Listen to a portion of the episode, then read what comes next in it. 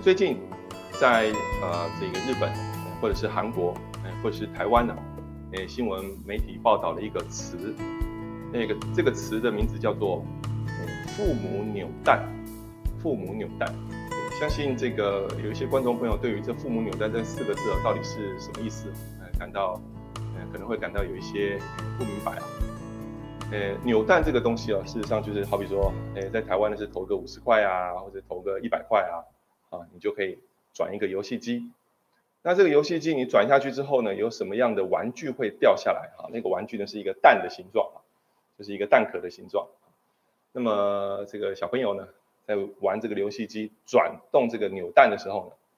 掉下来的这个蛋里面会有什么样的玩具？啊，会有什么样的礼品呢？是完全不知道。换句话说呢，你是在完全不知情的情况之下，啊，投了一个五十块，啊，投一个六十块或者一百块呢？去转这个游戏，那有些人呢就把诶这个扭蛋呢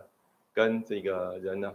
出生到转生到这个世界之前，把它类比啊，这些人认为人在转生到诶世间诶之前呢是完全不知道自己是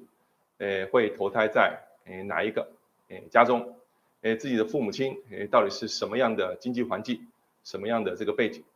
在完全不知道这样的一个情况之下呢，就糊里糊涂的就怎么样，就就到这个世界了，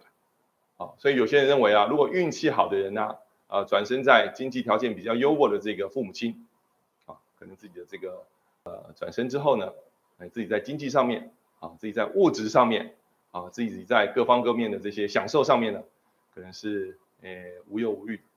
那如果运气比较不好，是转生在比较贫穷的家庭。或者是说这个经济条件呢是比较糟糕的家庭啊，很可能跟他人相比啊，自己的这个起跑点啊，自己的这个物质的这个享受上呢，可能就没有办法赢过人家，甚至是呢可能要诶努力一辈子，可能都没有办法赢过别人啊。所以，在日本、在韩国、在中国、在香港、在台湾呢，诶，现在呢是流行的这种父母纽带，也就是说啊，诶，与其呢这个有一个好学历，诶，不如有一个好父母。那么有一个好工作啊，不如有一个好双亲啊，还来的这个重要。这个频道诶，在这次的这节目当中呢，诶，想要对于你这种说法说法，诶，敲醒警钟了。事实上，诶，人在转生在世间之前，全部都是自主意识去选择自己的父母亲之后，才转生到世间的。所以没有那种莫名其妙，初次见面。这个父母亲是初次见面，不是哦，在世间是初次见面，可是，在上辈子的时候是已经约定好，在下一次的转生的时候，我允许你当我的小孩啊，拜托父母亲让我什么成为你的小孩，是在做出如此明确的约定之后才转生于世间的，所以没有那回事，是说这个像那个扭蛋一样，这好像是平玉器啊，这个。开讲之后啊，原来这是我的父亲啊，原来这是我我的母亲呢，这是完全对于灵性知识缺乏，是一种无知的情况之下所做出的唯物论的这个说法。如果如此说法遍布在比如说台湾，或者是中国、香港、日本、南韩，甚至是世界各地国家的话，那么人们就不想要努力，反正我怎么样都无法逃脱出这个宿命论。我的父母亲就是如此，所以我根本就不需要努力。甚至是如果父母亲他的经济环境假设是优渥的，这个孩子呢，他也怎么，他也不想要努力了。反正我的父母亲会养我，会照顾我，会安排我大大小小的事情，所以这努力这个要素就荡然无存。所以这个理论若是骗不到全世界的话，哪一个存在最高兴呢？恶魔最高兴，不要努力了。所以人天生注定了。努力再下去干嘛呢？何必呢？跟人家比，你永远比不过啊！所以就怎么样？躺平吧，摆烂吧，放任自己吧，啃老族吧，完全是跟真理是逆道而行。努力对于世人来说是最重要、最重要的事情。在大双龙法总裁先生的一个法话《降魔的正道》这个法话当中，当然先生有提到，每个人资质不一样，每个人的起跑点。固然不同，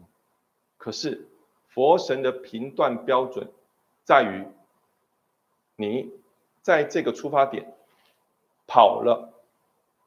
多久，前进了多少，这才是佛神评断的标准，这才是作为人来说应该要重视的重点。不要把自己跟他人做相比，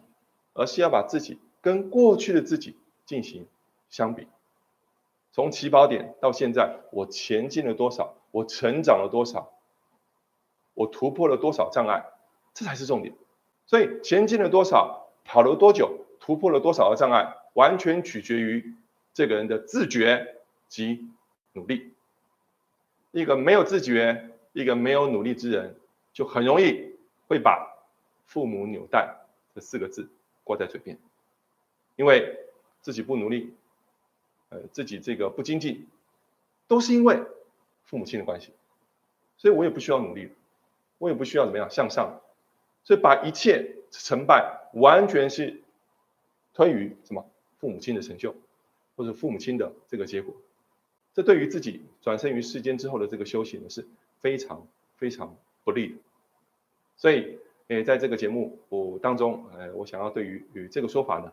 提出这个严正的这个警告，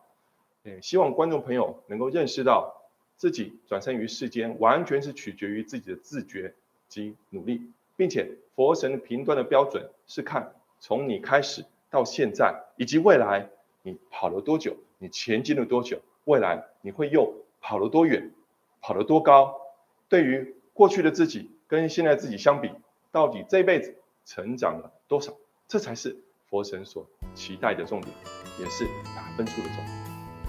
以上即是也在这次节目当中呢，跟各位观众以及听众朋友分享。谢谢